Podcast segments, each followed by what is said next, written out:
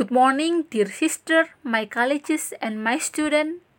Let us have a moment of silence to pray and listen to Holy Bible. In the name of the Father, and of the Son, and the Holy Spirit. Amen.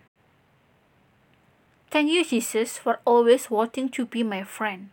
Also for the Holy Spirit that you sent to guide my life.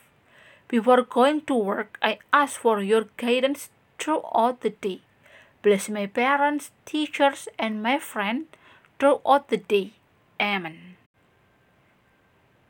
The Lord be with you and also with you. A reading from the Holy Gospel according to Luke. Glory to you, Lord.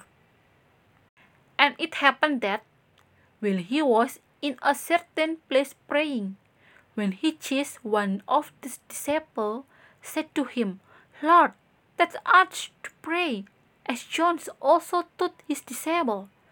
And he said to them, When you are praying, say, Father, may your name be kept holy, may your kingdom come, give us this day all daily bread, and forgive us our sins, since we also forgive all who are in debt to us, and lead us not into temptation.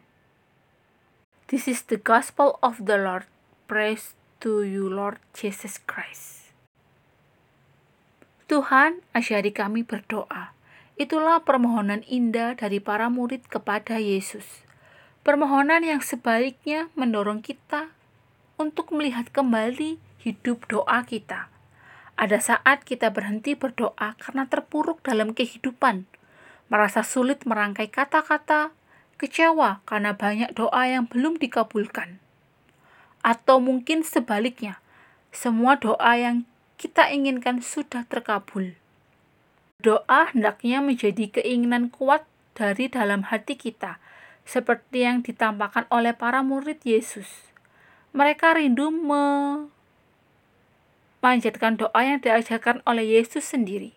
Karena hal itu, Yesus kemudian mengajarkan doa yang indah kepada mereka, yakni doa Bapa kami. Dengan doa Bapa kami, Yesus mendorong kita semua untuk saling memohon kepada Bapa supaya kehendaknya terjadi di dalam hidup kita. Yesus juga mengajarkan kepada kita untuk tidak hanya berdoa bagi kebutuhan diri sendiri, tetapi juga berdoa untuk sesama.